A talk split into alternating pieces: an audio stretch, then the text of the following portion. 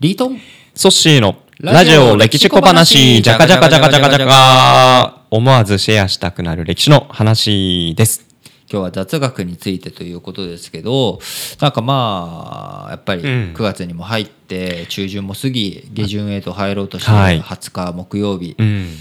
まあもうすすっかり涼しさうんをあり感ますじねるね,、時期になってきましたけれども、うん。なんか、あったかいスープとか、おうお味噌汁とかがし胃になんか染み入る、そんな季節になってきた感じがお味噌汁とかってはい朝飲んだりするんですか、朝、あ、昔実家に住んでた時は毎日飲んでましたねほうほう。今は夜自分で作る時は飲むし、なるほどあとはお昼とかにはい定食であーはいはいはいお味噌汁で少し疲れを取りたいなーなんて思うなる時ほどありますよね。なんか好きなお味噌、うんそのご実家のお味噌は何だったんですか味噌のなんか赤味噌とか白味噌とかでそすかうそうそうえっ、と混ぜ味噌っていうんですかなるほどはいでそれはやっうんぱ川越独特の、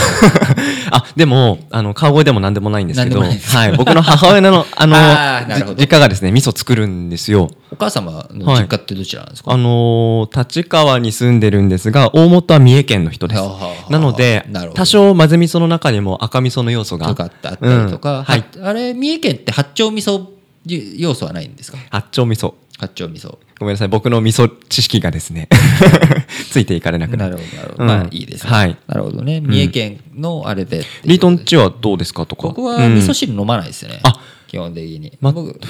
は味噌汁はというか、基本汁物がそんな好きじゃないんですよ珍しいです珍しいですか、はい汁物好きじだって汁で腹いっぱいにしてどうすんだってなるほどそういう方がいるんですねだからあんまりうん汁物、スープとか一汁三菜的なその汁,、はいおし汁物って好きじゃないんですよへーだから鍋とか食べうんるとしても、うんスープ飲みたくないんですね、うあんまーん好きじゃないすぐお腹いっぱいになっ なっちゃうふちゃはうお腹が無駄に膨れるじゃないですかたに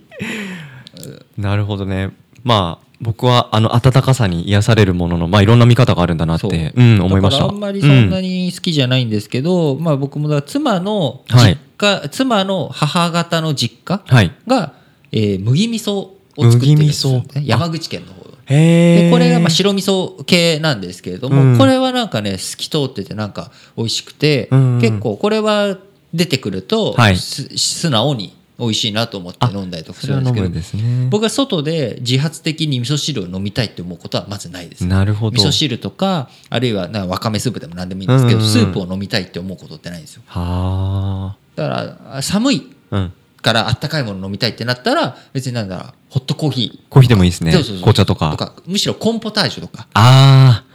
それもいいですそう、うんなんかそっち系の方がすごい共感していますそうもうちょっとなんか なんだろうなこう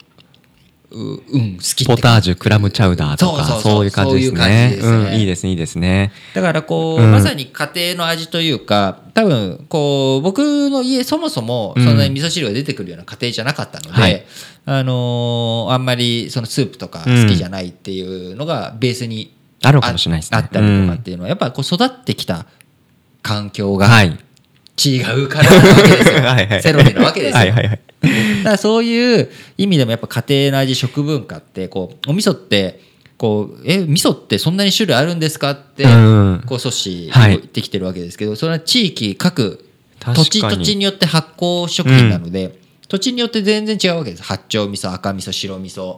もうそういうふうに、はいろんな味噌が麦味噌さっき紹介した麦味噌もあるわけですしいろんな味噌が各地あるわけで,、うんでそれぞれの家庭が持ち寄ってくると当然味うん噌、はい味って変わってくるわけなのでやっぱその味噌汁はいを多分ソッシーが誰かと結婚してん誰かが作ってくれた味噌汁が、うんその新ソシザキ家の味噌汁になるんです、うんあーでその時にはもうソッシーの実家の味噌が引き継がれるかどうかっていうのうはんベース問題となるほどいうことでやっぱ食文化っていうのは家庭に根付いていくものがやっぱ一番はい力強く残っていくんだろうなと思いうます。んでもそれってやっぱりいろんな組み合わせがあっていろんな味わいがあってで味わみいんがあなってねね違ってみんないいそんなお味噌汁の深さにまたそうなんですよ味わいにまた深みをね持たせてくれるそんなお話があのできたらいいかなと思いますはい歴史小話ですまた明日聞いていただけたらと思いますのでよろしくお願いしますお相手はリートンとソシでした